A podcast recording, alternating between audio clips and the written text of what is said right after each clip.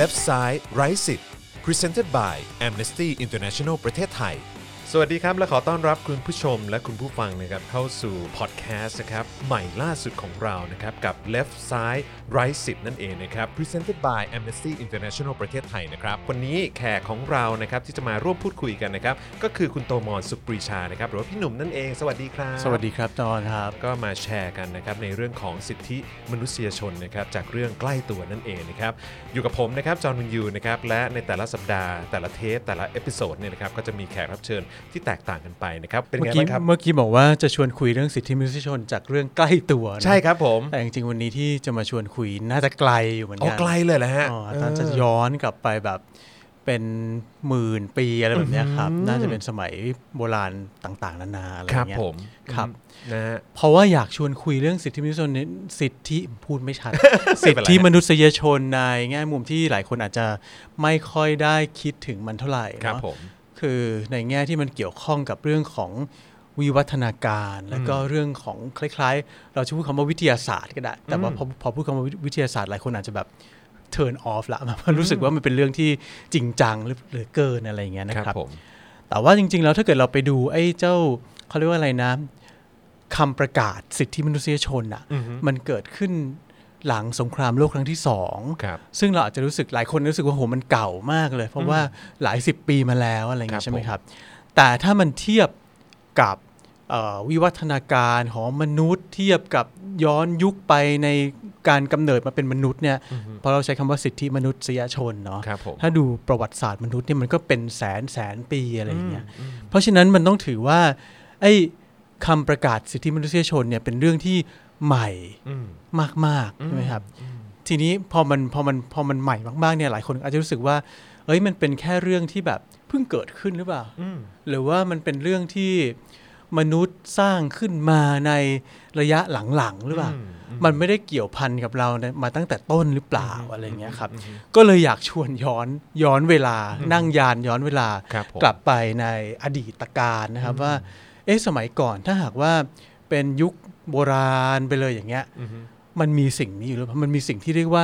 สิทธิมนุษยชนอยู่จริงหรือเปล่าอืมหรือว่าถ้าเราขุดลึกลงไปในร่างกายของเราเนี่ยไม่ว่าจะเป็นในเรื่องเออเอ่อพฤติกรรมที่เราแสดงออกหรือว่าในเรื่องของสมัยใหม่มันจะมีเรื่องของ neuroscience เรื่องของประสาทครับผมประสาทศาสตร์อย่างเงี้ยคครัรับบผมซึ่งมันก็จะเอามาคอยวัดโน่นนั่นนี่ แล้วดูว่าเวลาที่เรามีอารมณ์ความรู้สึกอะไรบางอย่างเอ่อ สมองเรามาทำงานแบบไหนอะไรอย่างเงี้ยครับแล้วเรื่องพวกนี้มันเกี่ยวกับสิทธิมนุษยชนได้ยังไงหรือเปล่า เกี่ยวเกี่ยวหรือเปล่าแล้วถ้าเกี่ยวเนี่ยเกี่ยวได้ยังไงบ้างอะไรอย่างเงี้ยอืมฟังดูแล้วน่าสนใจมากเอเลอยนะครับฟังดูแล้วก็พาไปไกลเออใช่พาฮะย้อนยุคมากแหมผมเปิดมาตอนแรกนี่เราจะมาคุยกันเรื่องราวที่ใกล้ตัวใกล้ตัวนะครับนะครัฮะบแต่ว่าจะว่าไปมันก็ใกล้ตัวอยู่นะครับพี่ไม่ว่าจะเป็นเรื่องของเอ่อประสาทวิทยาเออเออเอ่อเขาเรียกอะไรฮะประสาทประสาทศาสตร์ศาสตร์อ่าเออนะครับ neuroscience หรือว่าเอ่อ คือมันก็เป็นสิ่งที่มันอยู่ในตัวเราด้วยเหมือนกันครับใช่ไหมครับครับนะฮะแล้วก็พฤติกรรมของมนุษย์นะครับที่มีมาตั้งแต่โบราณจนมาถึงปัจจุบันเนี่ยจริง ๆ แล้วมันก็อาจจะพอเชื่อมโยงกับตัวเราได้ด้วยเหมือนกันนะครับ แต่ว่าอะคราวนี้ถ้าเกิดว่าเราจะเริ่มต้นบทสนทนานี้เนี่ยนฮจะไปเริ่มที่ไหนเราจะเริ่มตรงไหนครับพี่ เราพาย้อนกลับไป คือคือจริง ๆ แล้วตื่นเต้นมากนะวันเนี้ยเพราะว่าเรื่องที่จะพูดมันก็ดูใหญ่โตเหลือเกินเนาะอ่าฮะเราตอนแรกก็คิดกลับไปกลับมาว่าเอ๊ะจะควรจะเริ่มจากตรงไหนดีอะไรอย่างคเงี้รัยบแต่ว่าเอาอย่างนี้เอาเริ่มกลับไปที่กลับไปที่ลิงดีกว่าโอ้โหคือไปเราอาจเราอาจจะรู้สึกว่ามนุษย์มันมาจากลิงเนาะแต่ว่าคจรับริง ๆ แล้วมันมีอย่างนี้มันมีมันมีลิงอยู่สองชนิดที่มันมีความใกล้ชิดในทาง พันธุกรรมกับเรามากมี DNA เหมือนกับเราประมาณ 98%นะคครัรับบผมก็คือชิมแปนซีกับโบโนโบ ทีนี้ถ้าย้อนกลับไปในในยุคแบบโบราณอะไรเงี้ยไม่ใช่ไม่ใช่คือย้อนกลับไปถ้าเกิดใช้ใช้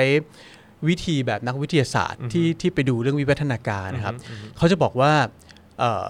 มนุษย์เนี่ยมันมีบรรพบุรุษร่วมกับลิงทั้งสอง แต่มันไม่ได้คือมนุษย์ไม่ได้เป็นชิมแปนซีก่อนแล้วค่อยมาเป็นมนุษย์เนาะครับแต่ว่ามันมีบรรพบุรุษที่ร่วมกัน แต่มันก็แตกออกมาเป็น 3 อันเนี้ยเป็นมนุษย์ เป็นชิมแปนซีแล้วก็เป็นโบโนโบนะครับ ทีนี้เอ่อเรื่องที่มันน่าสนใจก็คือเขาบอกว่าเวลาที่มันมันเกิดการเปลี่ยนแปลงวิวัฒนาการจนกระทั่งกลายมาเป็นไอ้เจ้าสามอย่างเนี้ยสาม สัตว์สามชนิดเนี่ยคือสัตว์ที่เรียกว่ามนุษย์สัตว์ที่เรียกว่าชิมแปนซีกับสัตว์ที่เรียกว่าโบโนโบเนี่ยมันเกิดการปรับตัวรับกับสภาพแวดล้อมต่างๆ อะไรเงี้ยแล้วเขาพบอย่างนี้ครับเขาพบว่าในลิงชิมแปนซีกับในลิงโบโนโบเนี่ยมันมันมีความคือคือพันธุกรรมมันเหมือนกันตั้ง 98%มันควรจะเหมือนกันใช่ไหมแต่พอไปดูเรื่องวิธีการจัดโครงสร้างสังคมลำดับชั้นทางสังคมอะครับ มันต่างกันอย่างสิ้นเชิงเลย คือ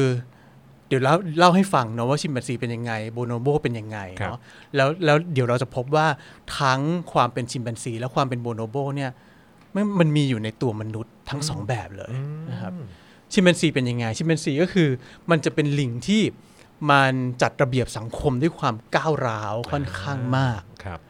เพราะว่าเอ่อ ถ้าถ้าเราถ้าเราพูดแบบอะไรอะเฟมินิสต์เขาจะพูดว่าชายเป็นใหญ่อืมใช่ไหมครับอะไรเงี้ยชิมแปนซีเนี่ยเป็นสังคมชายเป็นใหญ่อืมแบบชัดชัดเจนชัดเจน เพราะว่ามันจะต้องมีตัวผู้ครับที่มาอะไรล่ะต่อสู้กันเอ่อโค่นล้มไอ้เจ้าจ่าฝูงตัวเก่า แล้วก็ขึ้นไปครองอำนาจ แล้วก็สร้างฮาเร็ม แล้วก็สืบพันธุ์อะไรต่างๆ นานากับเอ่อพวกตัวเมียที่ที่ตั้งออกมาเป็นฮาเร็มอะไรอย่างเงี้ยครับครับ เพราะฉะนั้นเนี่ยเขาบอกว่า มันก็เลยพวกตัวผู้ลิงตัวผู้ในในหมู่ชิมแปนซีเนี่ยตอนที่มันเกิดขึ้นมา เวลาที่มันสืบพันธุ์เกิดขึ้นมาเนี่ยลิงจำนวนลิงที่เป็นตัวผู้กับตัวเมียเนี่ยที่เป็นทารกแรกแรกเกิดเนี่ยมีเท่าๆกันอืมแต่พอมันพอมันโตขึ้นเรื่อยๆครับ ตัวผู้มันค่อย ๆ ตายไปอืมเพราะว่าไอ้ตัวผู้เก่าตัวผู้แก่กว่าเนี่ยมันจะค่อยๆทำลายทำลายตัวผู้ ลงไปใช้คำว่าเพื่อฆ่าเพื่อที่ได้เลยเพื่อใช่ไหมฮะใช่ใช้คำว่าฆ่าฆ่ากัน เพื่อที่จะให้โอกาสในการที่ตัวผู้โดยเฉพาะตัวผู้ที่ไม่ได้เกิดจากจ่าฝูง ตัวผู้ที่เกิดจากเอ่อเอ่อลิงตัวผู้เอ่อลิงตัวอื่นลูกลิงตัวผู้ที่เกิดจากลิงตัวผู้ชั้นรองทั้งหลายอย่างเงี้ยครับ พวกนี้ก็จะตายไปจะถูกฆ่าไปครับเป็นจำนวนมาก เพราะฉะนั้นก็จะเหลืออยู่แค่ประมาณแบบ 30%อะไรอย่างเงี้ยครับครับทำให้สัดส่วนของลิงตัวผู้เนี่ยน้อยกว่าอะไรอย่างเงี้ยนะเพราะฉะนั้นไอ้ไอ้สังคมแบบลิงตัวผู้เนี่ยมันไอ้แบบชิมแปนซีเนี่ยก็เลยเป็นสังคมแบบเนี้ยเป็นแบบที่มันจะใช้ความก้าวร้าวจะอยู่กันด้วยความการปกครองกันด้วยความก้าวร้าว แล้วจริง ๆ ไอ้ลิงที่ขึ้นไปเป็นจ่าฝูงได้เนี่ยก็ไม่ได้มีชีวิตในแบบที่โหฉันเป็นทรัพย์ ครอบครองทรัพย์สมบัติทุกอย่างแล้วนั่งตีพุงอยู่เฉยๆนะครับ แต่จริงๆมันมีความเครียดด้วย เพราะว่าพอมันขึ้นไปอยู่ข้างบนได้แล้วเนี่ยมันต้องคอยระวังไอ้ลิงตัวผู้อื่นๆเต็มไปหมดเลย ไม่ให้มาแย่งชิงอำนาจ ทรัพย์สมบัติจริงๆไม่มีทรัพย์สมบัติเนาะคือแบบการครองเอฮาเร็มตัวเมียอะไรอย่างเงี้ยครับหรือสมมุติว่าลิงตัวผู้ตัวใหม่ที่แบบว่าสามารถโค่นจ่าฝูงตัวเก่า แล้วขึ้นไปครองฮาเร็มได้เนี่ยก็ยังจะต้องทำตัวให้แบบ เอ่อเหมาะสมด้วยนะคือคือต้องแสดงอำนาจอยู่ตลอดเวลา เพื่อที่เพื่อจะให้ไอ้ลิงตัวเมียทั้งหลายที่อยู่ในฮาเร็มของตัวผู้เก่าเนี่ยมันยอมรับได้อะไรเงี้ยเพราะฉะนั้นจริงๆมันก็ไม่ได้ไม่ได้ง่ายเท่าไหร่ แต่พอเป็นแบบเนี้ยมันก็ยิ่งผลักดันให้ชิมแปนซีเนี่ยมันมีความมันต้องปกครองกันด้วยความคล้ายๆ กับใช้อำนาจอืมเป็นเผด็จการมีความก้าวร้าวอะไรเงี้ยครับเห็นมากภาพเลยฮะมากขึ้นเรื่อยๆเออ มีความเป็นเนี่ยแบบแบบที่ว่าเนี่ยนะครับ ในขณะที่ลิงโบโนโบเป็นยังไงอีโบโนโบเนี่ยเป็นลิงที่เขาเรียกว่าเป็นลิงฮิปปี้ใช้คำว่าฮิปปี้เลยเหรอเออเป็นลิงฮิปปี้ก็คือมันไม่สนใจครับ มันไม่สนใจว่าเออคือลิงโบโนโบเนี่ยเวลาที่มันผสมพันธุ์อะเอ้ยเวลาที่มันทักทายกันอะเจอหน้าทักทายกันอะ มันจะมันจะเอาอวัยวะเพศมาถูกัน แล้วมันก็จะแบบ มีเซ็กส์กันตลอดเวลา ตัวผู้ตัวเมีย ตัวเมียกับตัวเมีย ตัวผู้กับตัวผู้มีอะไรคือมั่วกันไปหมดชอบความหลากหลายฮะเออมันมีความหลากหลายมันมีครับความคล้ายๆกับเป็นฮิปปี้อะครับทีนี้พอมันเป็นแบบเนี้ยลิงตัวผู้มันเลยไม่ต้องกังวลไงอืมมันเลยไม่ต้องกังวลว่า ฉันจะต้องมาคอยสร้างฮาเร็มจะต้องมีตัว เมียเท่านี้ของฉันเท่านั้นเพื่อจะสืบเผ่าพันธุ์ต่อไป เออลูกเขาลูกใครก็ไม่รู้ล่ะมันก็มั่วกันไปหมดเกิดมามันก็เลี้ยงกันไปอะไรอย่างเงี้ยครับ แต่ว่าลิงโบนโบมันก็จะมีลักษณะพิเศษอันหนึ่งด้วยก็คือว่า ถ้าเป็นลิงตัวเมียเนี่ยมันพอมันโตขึ้นเนี่ยมันจะออกจากฝูงอืมเพราะว่ามันเป็นนกลไกที่ทำให้มันไม่เกิดการผสมในในหมู่เครือญาติ แล้วมันก็จะออกจากฝูงแล้วก็จะไปไปหาฝูงใหม่อยู่อะไรเงี้ยครับ แต่ว่า ลิงตัวเมียเนี่ยในโบโนโบเนี่ยลิงอะในในในชิมแปนซีเนี่ยเวลามันล่าหาอาหารมาได้ใช่ไหมครับ ตัวที่จะเป็นเผด็จการแล้วคอยบอกว่าใครจะกินอะไรได้มากแค่ไหนเนี่ยก็คือลิงตัวผู้ครับเพราะมันมีอำนาจสูงสุดอือฮึแต่ในโบโนโบเนี่ยเวลาออกล่ามันก็ออกล่าเป็นหมู่นะก็จริง ๆ มันมีเขี้ยวมีอะไรกินเนื้อเหมือนกันกับชิมแปนซีครับแต่พอพอระบบสังคมเนี่ยมันไม่ได้ ผู้ชายเป็นใหญ่ขนาดนั้นนะอืมมันไม่ได้จัดลำดับกันขนาดนั้นนะครับ มันก็จะมีความแบบการแบ่งอาหารเนี่ยบางทีก็เป็นตัวเมียที่แบ่งให้คนโน้นคนนี้อะไรอย่างเงี้ยครับ แล้วในในในโบโนโบจริงๆ มันมีลำดับชั้นเหมือนกันแต่ว่ามักจะอยู่ในในกลุ่มของตัวเมียอืมก็จะมีตัวเมียที่เป็นตัวแม่ใช่ไหมแบบแก่กว่าครับก็จะเป็นคนที่แบบอะคอย ไม่ใช่คนเป็นลิงที่คอยแบ่งอาหารแบ่งสรรปันส่วนอะไรให้ แล้วสมมติว่าลิงตัวเมียที่แบบเริ่มโตแล้วมันจะแยกฝูง มันจะแยกมันจะออกจากฝูงตัวเองไปอยู่กับฝูงอื่นเนี่ยอืมมันก็ต้องไปรับการอนุมัติจากตัวแม่ในฝูงอื่นให้ได้ก่อน ซึ่งวิธีวิธีการก็คือไปถึงก็เนี่ยก็ ไปมีเซ็กส์กันกับตัวแม่จริงเหรออาจจะไม่ถึงขั้นมีเซ็กส์อะแต่ว่าก็เอาอ่าเอาอวัยวะไปอือฮึถูกันหรืออะไรอย่างเงี้ยอ่าก็ครับผมเหมือนกับเป็นการสยบยอมหรืออะไรอย่างเงี้ยครับอืมเพราะฉะนั้นอันเนี้ยก็จะเห็นว่าในมันมีวิธีจัดการสังคมแบบชิมแปนซีก็แบบหนึ่ง แบบโมโนโบโบโนโบเนี่ยก็เป็นแบบหนึ่ง ซึ่งถ้าดูมนุษย์เราอะมนุษย์เรามันมีทั้งสองแบบอืมเหมือนกันเนาะคือรับผม ไม่รู้สังคมไทยเป็นแบบไหนอือฮึคือบางทีเราก็จะบอกว่าสังคมไทยก็อาจจะมีการจัดการสังคมในแบบที่ผู้หญิงเป็นใหญ่อยู่เหมือนกัน สังคมไทยแบบแบบเดิมแบบโบราณครับก็ผมก็เขาเรียกว่าอะไรสืบทรัพย์สงทรัพย์สินอะไรมาทางสายแม่ หรือบางสังคมก็มาทางสายสายแม่ บางสังคมก็มาทางสายพ่ออมอย่างสังคมจีนเนี่ยอาจจะมาทางสายผู้ชายอืมที่ชัดกว่าอะไรอย่างเงี้ครับผมยครับก็จะมีการวิเคราะห์กันเยอะแยะมากมายเนาะว่าไอ้เจ้าอะไรอะเอ่อ การสืบเชื้อสายสืบเผ่าพันธุ์วงตระกูลเนี่ยมันมาทางพ่อหรือทางแม่มากกว่า แล้วสังคมไทยมันรับอิทธิพลจากอินเดียไหมรับจากจีนไหมแล้วมันเลยเกิดการผสมไอ้เรื่องพวกนี้เข้าไป จนบางทีมันก็บอกยากว่า ครอบครัวไหนเอ่อแต่งเข้าแต่งออกเป็นมาทางแม่มาทางพ่ออะไรแบบเนี้ยใช่ไหมครับครับ ซึ่งอันเนี้ยเป็นเรื่องที่อ่าเรื่องซึ่งผมก็พูดเกินไปเนาะจริงๆไม่ได้ไม่ได้ไม่ได้ตั้งใจพูดเรื่องไอ้สังคมสมัยใหม่แบบครับนี้ผมเนาะแต่มันจะทำให้เห็นว่า จริง ๆ แล้วมนุษย์เนี่ยมันมีการปรับตัวเอ่อมนุษย์สมัยใหม่เนี่ยมันมีทั้งสองแบบ มันมีทั้งมันมีทั้งลักษณะที่คล้าย ๆ กับชิมแปนซี แล้วก็คล้ายๆกับโบโนโบด้วย แต่ในความเป็นจริงเนี่ยเขาบอกว่ามนุษย์เนี่ยมาในเรื่องของการวิวัฒนาการนะครับเรามีการปรับตัวในแบบที่ 3 คือมีการจัดโครงสร้างสังคมเนี่ยที่ไม่เหมือนชิมแปนซี แล้วก็ไม่เหมือนกับโบโนโบซะทีเดียวอะครับ สิ่งที่มนุษย์มีแล้วต่างไปจาก โบโนโบกับชิมแปนซีอะเขาบอกว่ามันคือสิ่งที่เรียกว่าเอมพาตีอืมก็คือมนุษย์อะมันมีสมองที่มีวิวัฒนาการไปมากกว่าอืมชิมแปนซีแล้วก็มากกว่าโบโนโบนะคครัรับบแล้วมันเลยทำให้เกิดไม่รู้หรอกทั้งเป็นเรื่องความทรงจำทั้งเป็นเรื่องอะไรต่อไม่ได้ซึ่งเดี๋ยวเดี๋ยวเล่าต่อว่า ว่าไอ้ไอ้สิ่งเนี้ยมันคือมันคืออะไร แล้วเอมพาตีเนี่ยมันไปเกี่ยวข้องกับเรื่องของประสาทศาสตร์ หรือเรื่องของเซลล์ประสาทในสมองเนี่ยได้อย่างไงนะครับ แต่ว่าอยากย้อนกลับไป อยากย้อนกลับไปในยุคที่ไม่โบราณเท่ายุคลิงอืมสักหน่อยหนึ่งนะคครัรับบคือจริง ๆ แล้วตอนที่เอ่อทาง Amnesty ชวนมาคุยเนี่ยครับก็ให้โจทย์มาว่า มันมีหนังสือเรื่องเซเปียนใช่ไหมครับผมแล้วเซเปียนเนี่ยเขาก็มันก็จะพูดถึงเรื่องของเออมนุษย์ย้อนยุคกลับไปในสมัยโบราณเล่าครับถึงเรื่องมนุษย์ต่าง ๆ นานา แล้วก็มันก็พูดถึงเรื่องหนึ่งคือเรื่องของจินตนาการหรือจินตนากรรมอือฮึก็คือมันใช้คำว่า imagine society อะไรเงี้ยครับหรือว่าเอ่อ imagine or- organization หรือว่าการจัดระเบียบสังคมของมนุษย์เนี่ยอือฮึมันเกิดจาก สิ่งที่เรียกว่าจินตนาการอืมก็คือเป็นความเชื่อบางอย่างครับอะอย่างเช่นผมสมมุติว่าสมมุติว่าเราหยิบแบงค์พันขึ้นมาบนโต๊ะเนี่ยแล้วครับแล้วแล้วพี่บอกอ้าวพี่ให้แบงค์เอาแบงค์พันเนี่ยให้จอนขอซื้อ ซื้ออะไรดี ซื้อไม้อืมไม้สมมติราคาอือฮึสมมติราคาพันบาทอะครับผมแล้วจอนขายใหม่ให้พี่เนี่ย เป็นเพราะว่าเราเพราะว่าจอนเชื่อออฮึว่าไอ้พันบาทเนี่ยมันมีค่าของมันอืมใช่ไหมคือระบบเงินตราทั้งหมดเนี่ยมันก็ขึ้นอยู่กับความเชื่ออมทั้งหมดอือฮึหรือเอาเข้าจริงเนี่ยระบบกฎหมายเนี่ยก็ขึ้นอยู่กับความเชื่อด้วยเหมือนกันสำหรับโดยส่วนตัวแล้วอะผมเชื่อว่ากฎหมายเป็นโอปิเนียนกฎหมายเป็นความเห็นอืมอย่างหนึ่ง แล้วถ้าไปดูไอ้เจ้าหนังสือเซเปียนครับเขาก็เขาก็เล่าย้อนกลับไปถึงกฎหมายแรกของโลกเนาะอย่างกฎหมายฮามูราบีอะไรอครัย่าบงเงี้ยผมซึ่งมันก็วางอยู่บนฐานของความเชื่ออบางอย่างอายกตัวอย่างอย่างเช่นฮามูราบีเนี่ยมันเป็นกฎหมายที่อันนี้คือจะเล่าสลับไปแล้วนะ คือจริงๆที่ที่ที่ตั้งใจเล่าเป็นโครงเนี่ยครับฮามูราบีจะมาทีหลังแต่เดี๋ยวแต่แต่แต่เนื่องจากเล่ามาถึงตรงนี้เราเล่าก่อนละกันครับว่าผมฮามูราบีเนี่ย มันจะเป็นกฎหมายแรกที่มันแบ่งมนุษย์ออกเป็นชนชั้นอืนะมอย่างชัดๆเลย เช่น ชนชั้นปกครอง ชนชั้นเอ่อทั่วไปจะเรียกว่าเป็นไพร่ก็ได้เป็นแล้วก็เป็นทาสอะไรแบบเนี้ยก็แบ่งออกเป็นสองสามอันอะไรเงี้ยครับ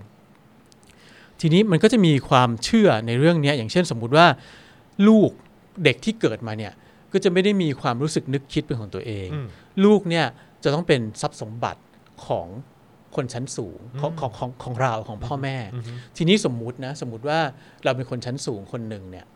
แล้วเราไปฆ่าลูกของคนชั้นสูงด้วยกันอืมนะครับเอ่อกฎหมายฮามูราบีบอกว่าสิ่งที่จะต้องเกิดขึ้นก็คือว่า ลูกของเราจะต้องถูกฆ่าอืมคือเราอะเป็นฆาตกรครับผมไปฆ่าลูกของเขา แต่กฎหมายบอกว่า เพราะฉะนั้นในเมื่อเราเป็นชนคนชั้นสูงที่เท่ากันอะ สิ่งที่เราต้องทำก็คือ สิ่งที่เราทำก็คือเราไปทำให้ทรัพย์สินของอีกคนหนึ่งเสียหาย เพราะฉะนั้นสิ่งที่เราต้องชดใช้ก็คือต้องต้องเสียทรัพย์สินอันเดียวกันอืมเพราะฉะนั้นก็กลายมีเป็นควาว่ามเท่าเทียมกันเอองั้นกลายเป็นว่าไอ้ลูกของเราซึ่งไม่ได้รู้เรื่องอะไรด้วยเลยเนี่ยโดนเลยมันจะต้องเป็นคนที่ถูกฆ่าอืมจะต้องเป็นคนที่ตายอย่างเงี้ยครับอืมซึ่งถ้าถ้าเอามาใช้ในปัจจุบันเนี่ยก็จะเห็นว่าไม่ใช่อะทำแบบนั้นได้ยังไงวะอะไรเงี้ย แต่ว่าเนี่ยอันนี้ก็คือกฎหมายฮัมมูราบี ซึ่งมันเป็นข้อกำหนดที่เกิดจาก ความเชื่อหรือ imag- imagination หรือว่าจินตนาการบางอย่างที่มันเกิดขึ้น เพราะว่าเอ่อกฎหมายอันเนี้ยมันก็จะเกิดจากความเชื่อที่เกี่ยวข้องกับเรื่องของเทพเจ้า ไปรับไปรับกฎหมายนี่มาจากเทพเจ้านู่นนั่นนี่ใช่ไหมครับ หรือแม้กระทั่งเอ่อศาสนาคริสต์หรือศาสนาแบบยิวสมัยก่อนอย่างเงี้ยบัญญัติสิบประการมาจากไหนก็มาจากโมเสสขึ้นเขาไปคนเดียวด้วยนะครับผมแล้วไปรับบัญญัตินี้มาจากพระเจ้า จากพุ่ม จากพุ่มไม้ที่ไฟไหม้อย่างเงี้ยใช่แล้วแบบว่า เอ้า คืออะไร เราไม่มีหลักฐานไม่มีพยานไม่มีอะไรครับทั้งนั้น จริง ๆ อาจจะเป็นแค่จินตนาการร่วมบางอย่างที่พอลงมาแล้วก็คนก็เชื่อไอ้สิ่งนั้นก็ได้อะไรเงี้ยครับ เนี่ยมันคือฐานที่เกิดจากความเชื่อ แต่ทีนี้ถ้าเกิดว่าเอ่อย้อนกลับไปในสังคมยุคโบราณมาก ๆ สมมุติว่า ก่อนหน้าที่เราจะเกิดเรื่องของสังคมแบบเกษตรขึ้นมาอย่างเงี้ยครับคือในหนังสือเซเปียนเนี่ยบทที่ผมชอบมากที่สุด ก็คือบทที่พูดถึงสังคมเกษตร การที่มนุษย์เนี่ยเปลี่ยนจากการเป็นนักล่าหาอาหารเป็น hunter gatherer เนี่ยมาเป็นมาตั้งรกรากเป็นชุมชนเกษตรนะครับ และในในเซเปียนจะบอกว่า อันนี้คือการหลอกลวงครั้งใหญ่อืมคือหลอกลวงยังไงหลอกลวงเพราะว่า นี่ผมกำลังเล่าย้อนทวนกับสิ่งที่ตั้งใจมานะคือจากฮามูราบีแล้วย้อนกลับไปสังคมเกมันษมักตรจะเป็นอย่างนี้ฮะเนอะมันมักจะเป็นอย่างนี้ฮะครับมันผไม่ไม่ไม่ตรงกับที่ตั้งมันใจจะไม่มาตรงตามที่เราวางไว้ คือในสังคมเกษตรเนี่ยเรามักจะคิดว่าเฮ้ยนี่เป็นการปฏิวัติใหญ่เป็นเรื่องของการที่มนุษย์เราเนี่ย เก่งกาจมีสมองหรือมีวิวัฒนาการมา แล้วเราก็มาสร้างสังคมที่มีความซับซ้อนมากขึ้น อยู่กันเป็นเอ่อตั้งรกราก มีความฉลาดมากขึ้น เพราะว่าไปเอาข้าวสาลีไปเอาข้าวโพดมาปลูก หรือว่าไปอะไรอะไปเอาวัวเอาแกะอะไรต่างๆเนี่ยมาเลี้ยงมีกระบวนการที่เรียกว่า domestication ไม่ว่าจะในพืชหรือในสัตว์อะไรเงี้ยใช่ไหมครับ แต่ว่าจริง ๆ แล้วเนี่ยในเซเปียนเนี่ยเขาบอกว่านี่เป็นการหลอกลวงครั้งใหญ่ จริง ๆ แล้วมนุษย์อะถูกล่อหลอกโดยข้าวสาลี คือข้าวสาลีเมื่อก่อนมันก็เป็นหญ้าป่าชนิดหนึ่งนั่นแหละ ที่มันธรรมดาก็ขึ้นอยู่ตามที่ต่างๆ แล้วก็ไม่ได้มีเยอะ แต่พอมนุษย์อะไปติดใจไอ้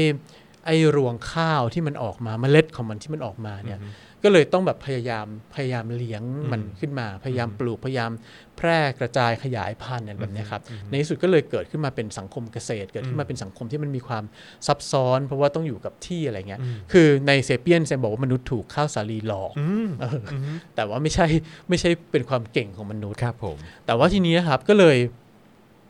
ทำให้ผมเนี่ยนึกย้อนกลับไปถึงหนังสืออีกเล่มหนึ่งที่ที่เคยแปลมันชื่อ Edible, His- Edible History of เอ่อ Mankind ก็คือประวัติศาสตร์ของมนุษย์ที่เกี่ยวข้องกับเรื่องของการกินนะครับในหนังสือเล่มนี้เนี่ยมันพูดมันเล่าถึงเรื่องของสังคมมนุษย์ในยุคที่เรายังเป็นนักล่าหาอาหารอยู่อะเขาบอกว่าคือคือประเด็นอันหนึ่งที่ในหนังสือเล่มนี้ที่ที่พอแปลออกมาแล้วเนี่ยพอออกมาแล้วเนี่ย อาจารย์นิธิเอาไปเขียนถึงว่ามันเป็นมันเป็นแนวคิดที่มันน่าสนใจมากก็คือว่าในยุคที่เรายังเป็นนักล่าหาอาหารอยู่อะครับมันเป็นยุคที่เรามีความเท่าเทียมทางสังคม มากกว่ายุคที่เราเริ่มมาตั้งรกรากเป็นสังคมเกษตร มันเป็นมันเป็นอย่างนั้นได้ยังไงใช่ไหมครับ ก็คือว่าในตอนที่เราเป็นนักล่าหาอาหารอยู่เนี่ย เวลาที่เราออกล่ากันเนี่ย มันก็จะต้อง มันก็จะต้องมีการทำมันจะต้องฝึกระบบเอ่อประสาทอือฮึในการทำงานให้มันสอดคล้องกัน คือเวลาที่เราไปล่าเนี่ยสมมติเราไปล่าช้างแมมมอสเนี่ยอือฮึไปคนเดียวเราก็ตายอืมไม่มีทางได้อะไรมา เพราะฉะนั้นเราต้องไปกันเป็นเป็นกลุ่มอือฮึเป็นฝูงเป็นหมู่อย่างเงี้ยอือฮึแต่พอไปล่าเนี่ยครับสิ่งที่เราทำเนี่ย เราจะบอกว่า เฮ้ยเฮ้ยเฮ้ยไปซ้ายไปขวาอย่างเงี้ยอือฮึช้างมันก็รู้หมดอืมเพราะฉะนั้นสิ่งที่มนุษย์ฝึกในยุคแรก ๆ เลย ตั้งแต่ตั้งแต่เราอยู่ในป่า แล้วจนกระทั่งมันเกิดการเปลี่ยนแปลงสภาพภูมิอากาศจนแอฟริกาที่เป็นป่าเนี่ยกลายเป็นทุ่งอย่างเงี้ยครับเราก็ต้องฝึกในการที่จะอ่านโซเชียลคิวอืมก็คืออ่านการแสดงออกทางเอ่อ สังคมทั้งหลาย ไม่ว่าจะเป็นการสีหน้า ไม่ว่าจะเป็นกิริยาท่าทาง ซึ่งต่อมามันพัฒนามาเป็นเรื่องของภาษาด้วย แต่ว่าในยุคแรกๆเนี่ยไอการที่มนุษย์เนี่ยออกไปล่าด้วยกันนะครับ มันทำให้มันเกิดมันเกิดสิ่งเนี้ยมันเกิดสิ่งที่เรียกว่าเป็นความน้ำหนึ่งใจเดียวกัน เกิดความรับรู้ถึงความเป็น ฝูงเดียวกันเป็นมนุษย์เดียวกันอยู่อะไรเงี้ยครับแล้วมันก็จะอ่านมันคือมันมีงานวิจัยเยอะมากที่มันพูดถึงเรื่องของการทำงานที่มันสอดคล้องกันของกลุ่มคนอะโดยที่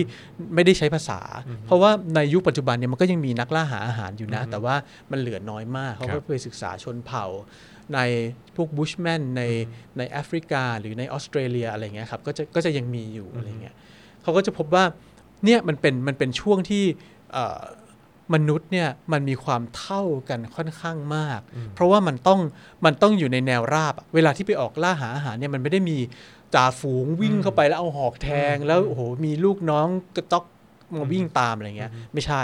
ทุกคนทำงานแบ่งงานกันมีหน้าที่ที่แบ่งกัน แล้วก็ทำหน้าที่เอ่ออย่างเท่าเทียมกัน แล้วเมื่อได้อาหารมาแล้วอะครับ มันมีการแบ่งอาหารในแบบที่ค่อนข้างเสมอภาคกันด้วย คือมัน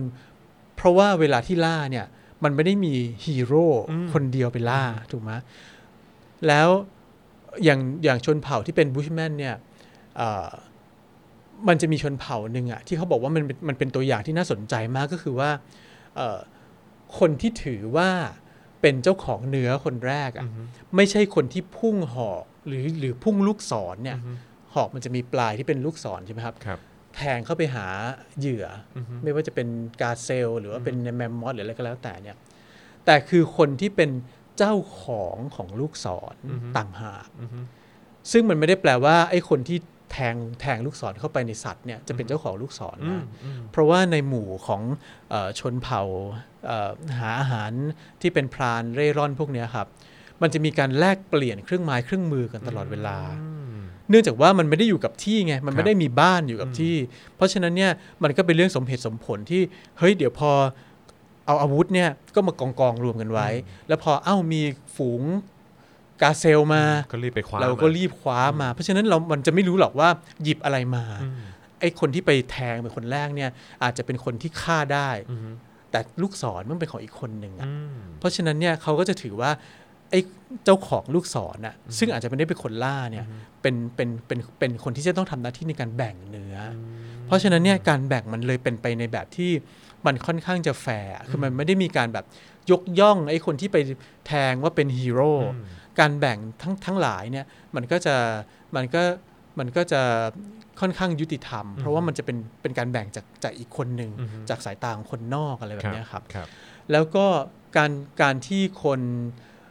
ที่เป็นนักล่าหาอาหารเนี่ยมันอาจจะไปออกล่ากันสักแบบสัปดาห์ละครั้ง สัปดาห์ละสองครั้งอือฮึแล้วก็ได้เนื้อมาก็อาจจะมาแบ่งกันอะไรเงี้ยครับ มันเลยทำให้เกิดสังคมที่มันไม่ได้มีการสะสมสั่งสมอะไรต่อมีอะไรแบบเนี้ยแต่พอแต่พอข้าวสาลีมันหลอกเรา จริง ๆ มันทั้งข้าวสาลีแล้วก็ข้าวโพดอะไรพวกเนี้ยมันหลอกเราทำให้ถ้าเชื่อในในแบบเซเปียนส์เนาะครับว่ามันหลอกทำให้เราเนี่ย เกิดการปฏิวัติตัวเองกลายมาเป็นสังคมที่เป็นเกษตร เราอยู่ติดกับที่มากขึ้นเนี่ยมันทำให้เกิดการเปลี่ยนแปลงใหญ่เต็มไปหมดเลยก็คือ จากที่เรากินเนื้อสัตว์เป็นหลัก จริง ๆ แล้วอย่างที่บอกว่าเรามีกำเนิดมาร่วมกับชิมแปนซีกับโบโนโบครับซึ่งทั้งสองอย่างเนี้ยมันกินเนื้อสัตว์เป็นหลัก แล้วถ้าเกิดว่าย้อนกลับไปดูชนเผ่าแบบในแอฟริกาอย่างเงี้ยครับในยุคใหม่เนี่ยเอ่อก็จะมีการเขาเรียกว่าอะไร ตะไบฟันน่ะของเราอะครับให้มันแหลมๆอะครับ เพื่อที่ว่าเวลาล่าสัตว์มันจะได้กินในแบบที่เป็นสัตว์ล่าเนื้อได้อะไรอย่างเงี้ยครับแต่ว่าเนื่องจากว่าพอเราถูกหลอกโดยธัญพืชอะโดยข้าวสาลีหรือโดยข้าวโพดอะไรก็แล้วแต่เนี่ย แล้วเราก็มาอยู่รวมกันเป็นเป็นหมู่บ้านเป็นเป็นเป็น cluster อยู่กันเป็นกลุ่มอย่างเงี้ยครับ มันก็เกิดการสั่งสมขึ้นมา แล้ว มันก็อาจจะคล้ายๆ ระบบคล้าย ๆ อะไรล่ะ meritocracy อย่างเงี้ยสมมุติว่าบางคนเนี่ยปลูกข้าวสาลีมันปลูกได้เก่งกว่าคนอื่นซึ่งอาจจะเป็นโชคช่วยหรืออะไรก็ไม่รู้ล่ะ มันก็จะมีกลุ่มคนที่เอ่อมันจะมีคนบางคนที่มันสะสมอาหารได้มากกว่าคนอื่น พวกเนี้ยมันก็จะกลายเป็นคนที่มีอำนาจ อาหารที่มีมากกว่า เท่ากับมีอำนาจมากกว่าครับพอมันมีอำนาจเนี่ยมันก็เกิดสิ่งที่ในหนังสือ Edible History เนี่ยเรียกว่าเป็น Big Brother ขึ้น ซึ่งในยุคแรกเนี่ย Big Brother ไม่ไม่ได้เป็นเผด็จการขึ้นมาเลยทันทีนะครับ เพราะมันเป็นกระบวนการที่เป็นกระบวนการที่มันค่อยเป็นค่อยไปมากครับๆแล้ว Big Brother ยุคแรก ๆ เนี่ยอาจจะมีอาจจะต้องทำหน้าที่เป็นคล้ายๆศูนย์กลางอะอืมคือตอนแรกเนี่ยอาจจะเฮ้ยมีอำนาจมากกว่าเพราะมีอาหารมากกว่า แต่พอคนทั้งชุมชนเนี่ยมันเริ่มยกให้อันนี้เป็นศูนย์กลางเนี่ยมันต้องมีการต่อสู้ต่อรองทางอำนาจหลายอย่างมาก ทำให้เป็นไปได้เหมือนกันว่า Big Brother ในบางที่ อย่างเช่นเอสกิโมอะไรเงี้ยครับเขาจะคนที่เป็นคนที่เป็นเหมือนกับหัวหน้าเผ่าเนี่ยมีทรัพย์สมบัติหรือมีอาหารน้อยกว่าคนอื่น เพราะว่าต้องทำหน้าที่ในการรับมาแจกไปไกลเกลี่ยกระจายอาหาร เพราะฉะนั้นมันเลยมันเลยเกิดวิวัฒนาการในเชิงโครงสร้างอำนาจขึ้นมาเนี่ยเพื่อที่จะทำให้ไอ้ตัวตัว Big Brother เนี่ยเป็นคนที่ ยึดโยงทั้งทั้งหมู่บ้านทั้งกลุ่มเนี่ยเอาไว้ให้ได้ด้วยการแบ่งแบ่งสรรปันส่วนทรัพยากรอะไรก็แล้วแต่ แต่มันก็จะมี Big Brother อีกแบบหนึ่งที่มันอำนาจเยอะไปเลยอืมคือมันก็แบบว่ามีอำนาจสูงกว่า แล้วแล้วทีนี้เนี่ยสมัยสมัยก่อนมันก็จะมีไอ้ชุมชนแบบเนี้ยหลายๆชุมชนใช่ไหมครับครับ บางชุมชนเนี่ยมันก็รุ่งเรืองกว่าบางชุมชน หรือว่าบางช่วงที่แบบมมันมีคนมากกว่า แต่อาหารมันขาดอืมแต่คนมันมากกว่า มันก็ไปบุกตีอีกอีกชุมชนหนึ่งอือฮึใช่ไหมครับ มันก็เลยทำให้เกิดระบบที่มันยิ่งซับซ้อนมากขึ้น ในที่สุดแล้วเนี่ยจากหัวหน้าเผ่า มันก็ค่อยๆวิวัฒนาการมาเป็นระบบราชาอืมเกิดเป็นระบบแบบกษัตริย์ เกิดโครงสร้างสังคมที่มันที่มันเหลื่อมที่มันแบบ เป็นมีมีการจัดลำดับชั้นน่ะมากขึ้น อาจจะยังเหลื่อมล้ำน้อยอยู่ในรุ่นในช่วงแรก ๆ แต่ในที่สุดแล้วมันก็จะค่อย ๆ เหลื่อมล้ำมากขึ้นอืมแล้วมันก็เลยนำมาสู่เนี่ยครับอย่างกฎหมายแบบฮัมมูราบีอย่างเงี้ยเออหรือหรืออย่าง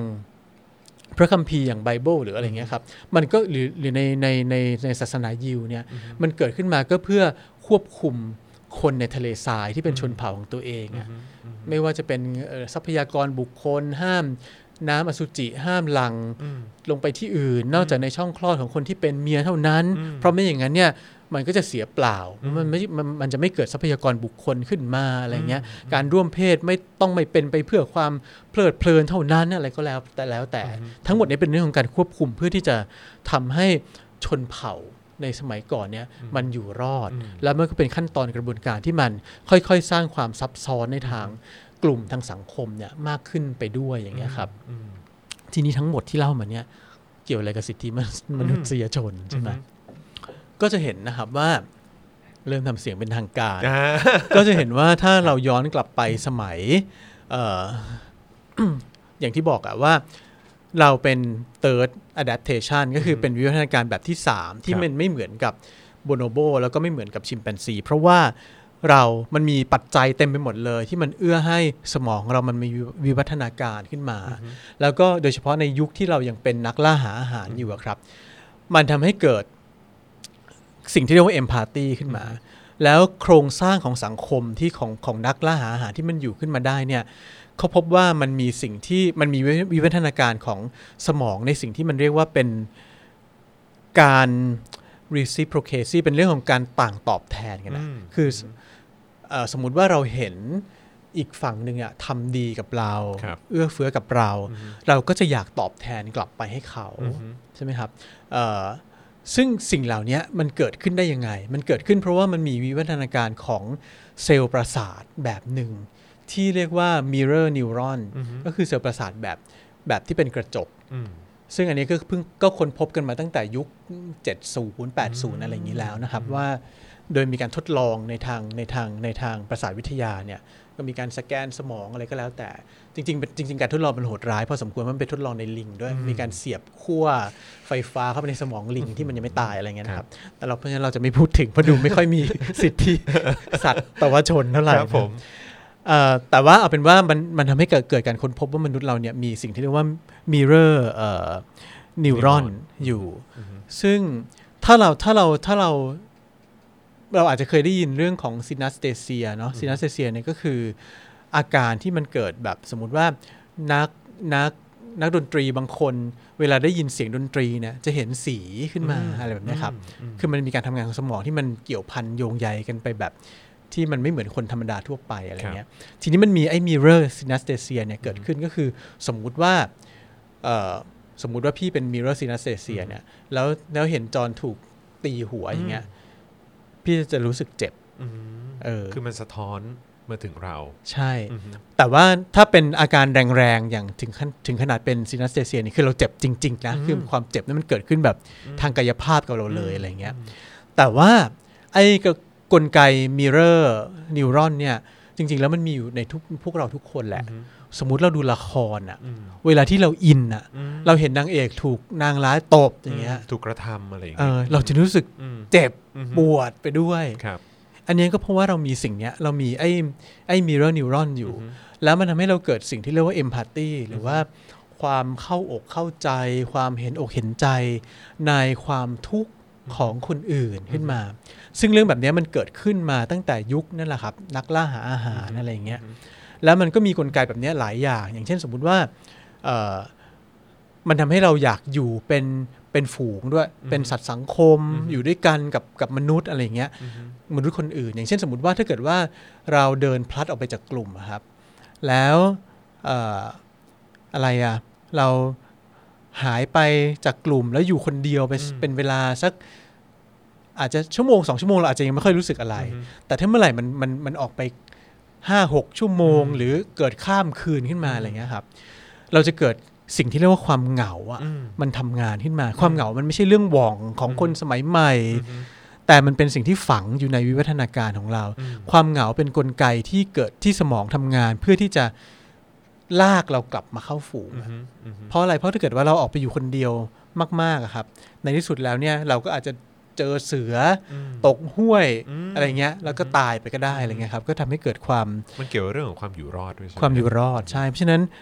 พอมนุษย์ความเหงาเนี่ยมันเลยเกิดขึ้นเพื่อเป็นนกลไกที่ดึงมนุษย์เนี่ยกลับมาอยู่ด้วยกันอะไรเงี้ยครับทั้งหมดเนี่ยเป็นเรื่องเป็นเรื่องเดียวกับ โดยส่วนตัวแล้วคิดว่าเป็นเรื่องเดียวกับความเห็นอกเห็นใจมนุษย์คนอื่น เป็นเรื่องของสิทธิมนุษยชนที่ฝังอยู่ข้างใน เป็นกลไกการทำงานที่อยู่ข้างในเลย แต่มันเสียไปตรงไหน มันเสียไอ้ไอ้สิ่งเหล่านี้มันหายไปตอนไหน มันเกิดสงครามโลกครั้งที่สองขึ้นมาได้ไง มันเกิดการฆ่ากันขึ้นมาได้ยังไงเนี่ย ก็ตั้งแต่เราถูกหลอกให้มามาเป็น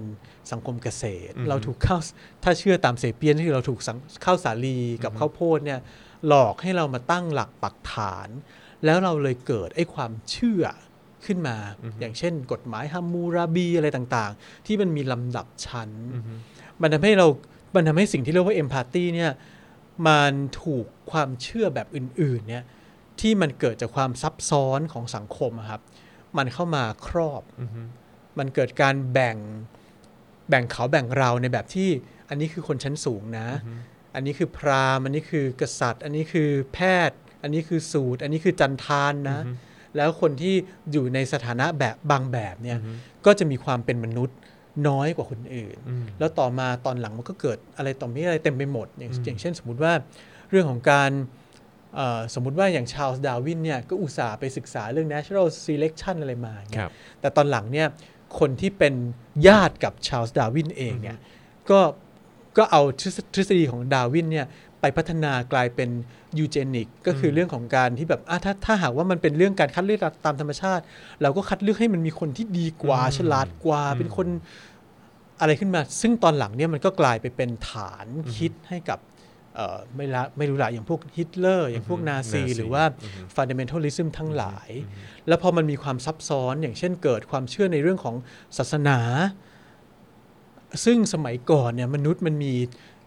เทพอะมี god เนี่ยเยอะแยะเต็มไปหมดเลย เพราะมันก็เลียนแบบมาจากมนุษย์นี่แหละ god ก็กินขี้ปี้นอนทำนู่นทำนี่มีความสัมพันธ์กันเต็มไปหมด แล้วเทพที่เป็นหนึ่งเดียวที่เป็นเอกเทวานิยมเนี่ยมันเกิดทีหลัง ที่มันเกิดขึ้นมาก็เพราะว่าอยากจะสถาปนา เทพของชนเผ่าฉันเนี่ยให้ใหญ่เหนือกว่าเทพของชนเผ่าของพวกเธอทั้งหลาย ก็เลยเกิดพระเจ้าหนึ่งเดียวขึ้นมาอะไรแบบเนี้ยครับ แล้วแบบเนี้ยมันก็เลยเกิดการแยกเขากับเรา แล้วมันก็เกิดแนวคิดประเภทพวกสร้างศัตรูขึ้นมาหรือว่า identify กลุ่มสร้างอัตลักษณ์ของกลุ่มเราขึ้นมา ด้วยการนิยามตัวเองจากศัตรู คือเรามีศัตรูร่วมกัน ซึ่งมันก็เป็นมาจนถึงปัจจุบันเนี้ยอเมริกาก็ตั้งแต่บุชละ ถ้าไม่ใช่มิตรก็เป็นศัตรูใช่ไหมหรือทรัมป์นี่ก็เห็นได้ชัดเลยว่าใช้วิธีเดียวกันตัวลยุทธ์เดียวกันกับในในพระคัมภีร์สมัยยิวมาตลอดเลยก็คือว่าไอ้พวกนั้นเป็นศัตรูของเรา เพราะฉะนั้นพวกเราถึงสามารถรวมตัวกันได้ แล้วทรัมป์แย่ไปกว่านั้นอีกเพราะว่าไปรวมเอาพวกที่เรียกว่าเป็นคนขาวที่ถูกกระทำอะไรเงี้ยครับ แล้วก็กลายเป็นว่าไม่ได้ไปแยกกับนอกประเทศด้วย ในประเทศก็แยกกันอีกอะไรเงี้ยครับ มันก็จะมีความ อะไรพวกนี้เกิดขึ้นเต็มไปหมดเลย ทีนี้ถ้าเกิดไปดูเรื่องของสิทธิมนุษยชนเนี่ยอันนี้อันนี้คิดไปเองนะคิดไปเองในแบบที่แม้กระทั่งนักสิทธิมนุษยชนอาจจะมาด่าก็ได้นะคือคือคิดไปเองว่าคนที่เป็นประธานในการที่ทำให้เกิดไอ้การคำร่างสิทธิมนุษยชนขึ้นมาครับก็คือเอเลนอร์รูสเวลต์ใช่ไหมครับ ซึ่งซึ่งเป็นผู้หญิงนะอืมอืมแล้วมันเลยทำให้ผมนึกไปถึงโบโนโบนะ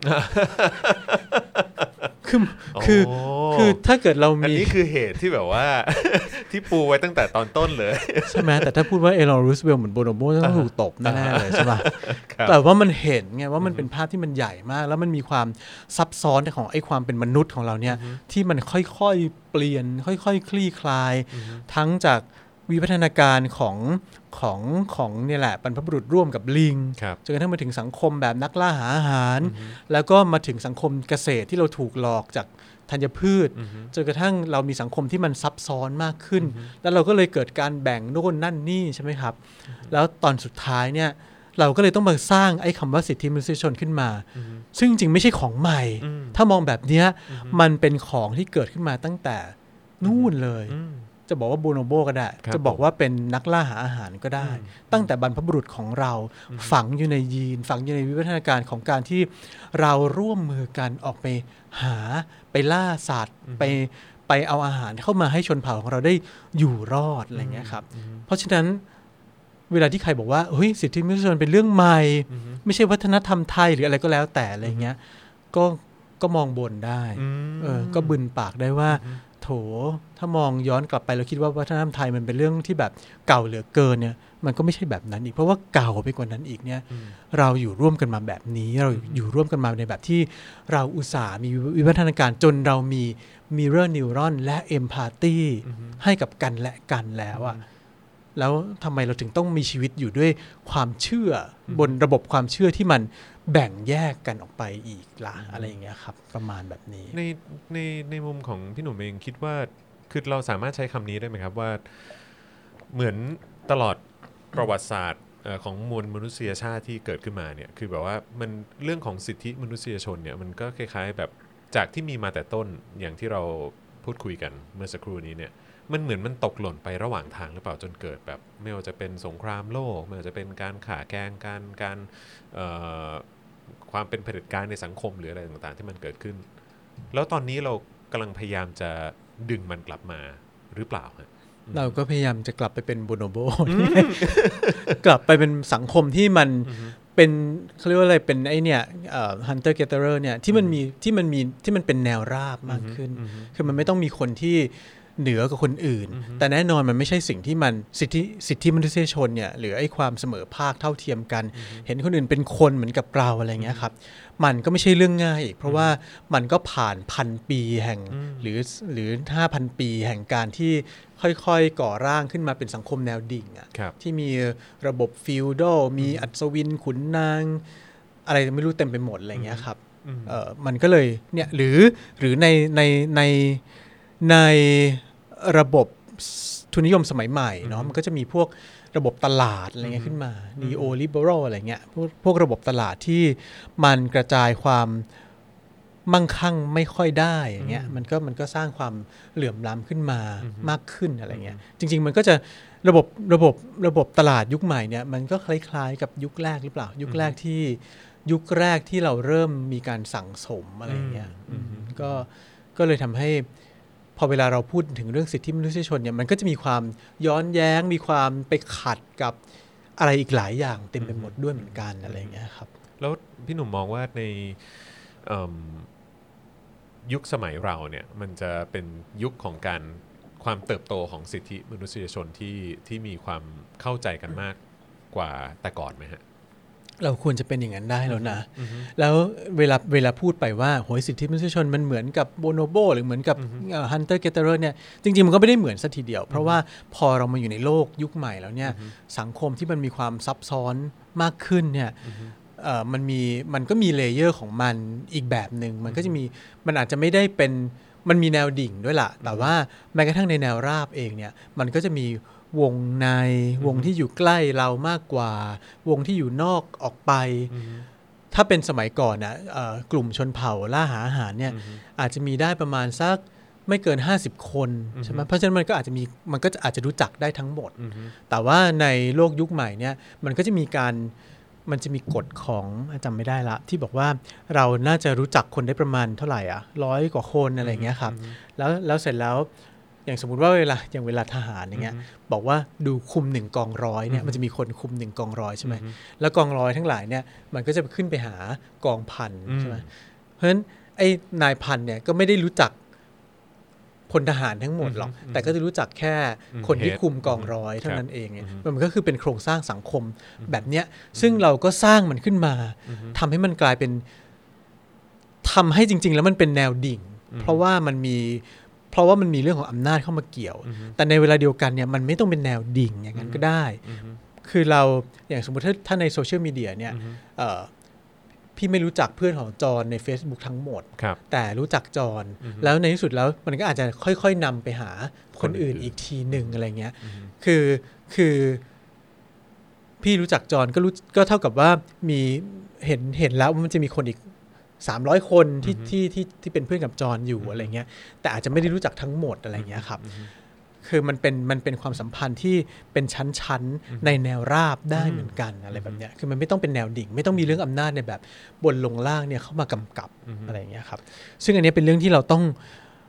ต้องคิดเยอะเพราะเราคุยกับเอ้ยเราคุ้นกับมันมากับอำนาจในแนวดิ่งมาตลอดอะไรอย่างเงี้ยแล้วสำหรับยุคสมัยใหม่ที่อาจจะเป็นแบบเอ่อ globalization แล้วก็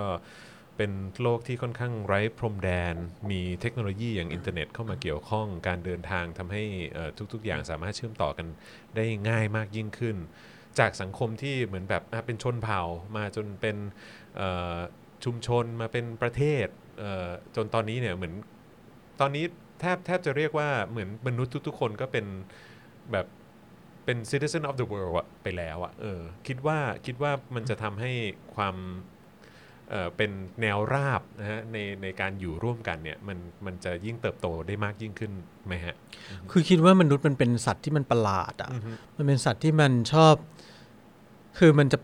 มันจะไปทางหนึ่งมันก็จะมีอีกทางหนึ่งมาขวางอยู่อะไอ้ cosmopolitanism เนี่ยไอ้ความแบบเป็นพลเมืองโลกอะไรเงี้ย จริงๆ มันก็เป็นสิ่งที่มันเกิดขึ้นประมาณแบบ 90 เนาะครับผมกำแพงเบอร์ลินพัง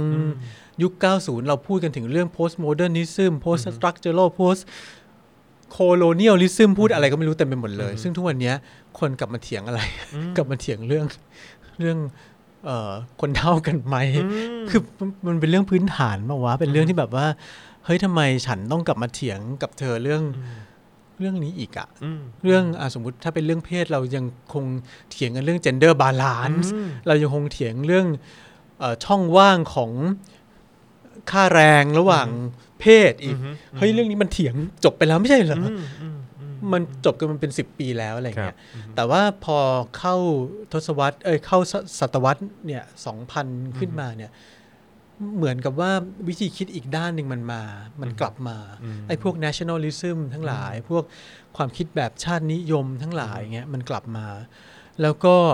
พอตอนนี้มันมีอีโควิดอืมใช่ไหมไม่แน่ใจเลยว่า cosmopolitanism เนี่ยมันจะความเป็นพลเมืองโลกเนี่ยมันจะแข็งแรงไหมอือฮึต่อไปยังไงอะไรอย่างเงี้ยครับ เพราะว่าเหมือนกับมันก็จะเริ่มเกิดความรู้สึกว่าเออประเทศฉันคอนเทนได้นะ ประเทศเธอไม่ได้อืมอย่างสมมุติว่ามีคนบอกว่าเอ่อประเทศไทยอยู่ในเทียสามอืมมันก็จะมีมันก็จะมีงาน วิจัยออกมา เราก็จะรู้สึกว่ามันไม่ใช่ เพราะเราจะเราควรจะอยู่เทียนหนึ่งหรือเปล่า เพราะเราเป็นประเทศที่คอนเทนโรคได้ดีนะอะไรอย่างเงี้ยแล้วแล้วต่อไปมันอาจจะมีการมันอาจจะมีการเขาเรียกว่าอะไรอะ วิธีวิธีเหยียดแบบใหม่ก็คืออเธอมาจากประเทศที่คอนเทนโรคไม่ได้ ฉันอยู่ในประเทศที่คอนโอ้ยเทตายนแล้วเป็นได้พัฒนานะการใหม่ขึ้นมาอีก แล้วเราก็จะจับมือกันอ่าฮะเพื่อท่องเที่ยวอ่าฮะเฉพาะในกลุ่มประเทศที่คอนเทนโรคได้สมมติอ่าฮะซึ่งครับซึ่งผมซึ่งก็เริ่มเห็นแนวโน้มน่าคิดแบบนี้น่าคิดมากขึ้น เหมือนกันก็เป็น regionalism หรือไม่ก็ไม่ใช่ regional ด้วย เพราะว่าอยู่ใน ภูมิภาคเดียวกัน แต่อาจจะเฮ้ยประเทศเธอคอนเทนไม่ได้ฉันไม่ให้เข้า ฉันจะไปกับประเทศโน้นนั้นนี้ ซึ่งบางทีก็อาจจะมี hidden agenda อื่นอยู่ เช่นสมมุติว่าเราบอกว่าเฮ้ยจีนคอนเทนได้แล้วอืมเพราะฉะนั้นเราอยากให้คนไปเที่ยวจีน แต่จริงๆเราจริงๆแล้วคือเราอยากให้คนจีนมาเที่ยวไทยอืมเพราะเราอยากได้ตังค์อือฮึอะไรอย่างเงี้ยครับ มันก็จะมีมันก็จะมีความซับซ้อนของมันอยู่อะไรเงี้ยอืมหลายหลายหลายเลเยอร์ เพราะฉะนั้นก็เลยไม่ค่อยไม่ค่อยแน่ใจว่า ความคิดในเรื่องของ cosmopolitanism เนี่ยมันมันจะไปได้กว้างไหม แต่แต่เรื่องสิทธิมนุษยชนเนี่ยต่อให้มันเป็น national เดียวมันจะอยู่ชาติเดียวดีที่สุดในโลกอยู่กันไปในประเทศเดียวเนี่ยมันก็ยัง apply ไอ้หลักสิทธิมนุษยชนได้อยู่นะอืมเออก็เอามาใช้ในประเทศของตัวเอง อันเดียวก็ได้อะอืมก็แค่มองคนอีกคนหนึ่งว่าเป็นคน แล้วถ้าเกิดว่าเราเป็น ประเทศที่เราบอกว่าเราเป็นพูดนักหนาเนี่ยมีความเมตตาอารี อะไรต่างๆ นานาเนี่ยพูดก็เป็นก็มีสิทธิมนุษยชนในแบบพุทธก็ได้อะถ้าเกิดว่าจะพูดแบบนั้นอะไรเงี้ยครับความเป็นพุทธมันก็มีความมันก็มีหลักการเห็นคนเท่ากันอยู่ในนั้นอะไรเงี้ยพระพุทธเจ้าเนี่ยสร้างศาสนาพุทธขึ้นมา มันมีหนังสือชื่อพุทธโคดมที่เป็นการทำเอ่อ วิจัยที่ไปศึกษาเรื่องของพุทธประวัติในสมัยนู้นเนี่ยแล้วพูดถึงการเมืองในในสมัยนั้น สมัยที่พระพุทธเจ้าสร้างศาสนาขึ้นมาเผยแพร่ศาสนาขึ้นมาเนี่ยก็เห็นชัดว่าพุทธศาสนาก็เกิดขึ้นมาเพื่อต่อต้านไอ้ไอ้ความ stratification ของสังคมอะไอ้ความเป็นชั้นๆของของสังคมอินเดียในยุคนั้นอะไรเงี้ยครับทีนี้เราจะเป็นพุทธในแบบที่ เป็นพุทธแบบที่รักษาชนชั้นไว้ด้วยเหรอออืมแล้วมันเป็นพุทธแบบไหนนะอืมอะไรอย่างเงี้ย ก็กลับไปคิดกันดีอืมๆว่าเราจะเป็นสังคมแบบไหนกันแน่อะไรเงี้ยครับอืมโอ้โห แต่ว่าวันนี้น่าสนใจมากเลยนะครับว่าจริง ๆ แล้วก็อยู่กับเรามาตั้งนานแล้วเออนะสำหรับเรื่องของความคิดหรือว่าแนวคิดแบบสิทธิมนุษยชนอะไรต่างๆ แล้วก็ที่ที่น่าสนใจมากก็คือเรื่องของเอ่อ mirror neuron นะฮะที่แบบว่าโอ้โหแบบมันเป็นสิ่งที่อยู่ในร่างกายของเรา เพราะฉะนั้นจริง ๆ ก็ไม่ใช่เรื่องที่ไกลตัวมากนะฮะใช่ พี่หนุ่ม แล้วมันไม่ได้อยู่กระจุกตรงไหนนะเออ เขาพบว่ามันอยู่กระจายในสมองของเราเออทั่ว ๆ ไปอะไรเงี้ยาฮะอ่าฮะครับเพราะฉะนั้นผมก็อยากจะแก้อีกทีหนึ่งที่พี่หนุ่มบอกว่าเราจะไปกันไกลตัวพอสมควรเนี่ยผมว่าจริง ๆ แล้วก็ไม่ได้ไกลกลับตัวเข้าสักมาเท่าไหใกร่ล้ตัว กลับเข้ามาในตัวเลย ในตัวเลยครัในบตัวเลยโอ้โหวันนี้ สนุกมาก ๆ เลยครับอ่าฮะหวังว่าคงจะพอใช้ได้โอ้โหเพราะเป็นผมคว่ารั้งแรกก็อาจจะแอบเกรงเล็กผมน้อยว่าถือว่าเป็นการคบเปิดตัวเอ่อซีรีส์นี้นะที่เอ่อพลุแตกแล้วก็เอ่อสนุกมาก ๆ แล้วก็น่าสนใจมาก ๆ ด้วยนะครับนะแล้วก็หวังว่าถ้ามีโอกาสอีก อยากจะขอเรียนเชิญพี่หนุ่มกลับมาอีกครั้งแล้วกันนะยินครับดีครับนะขอบคุณผมมากนะครับฮะวันนี้ขอบคุณพี่หนุ่มมากนะครับ ขอบคุณครับ สวัสดีครับสวัสดีครับ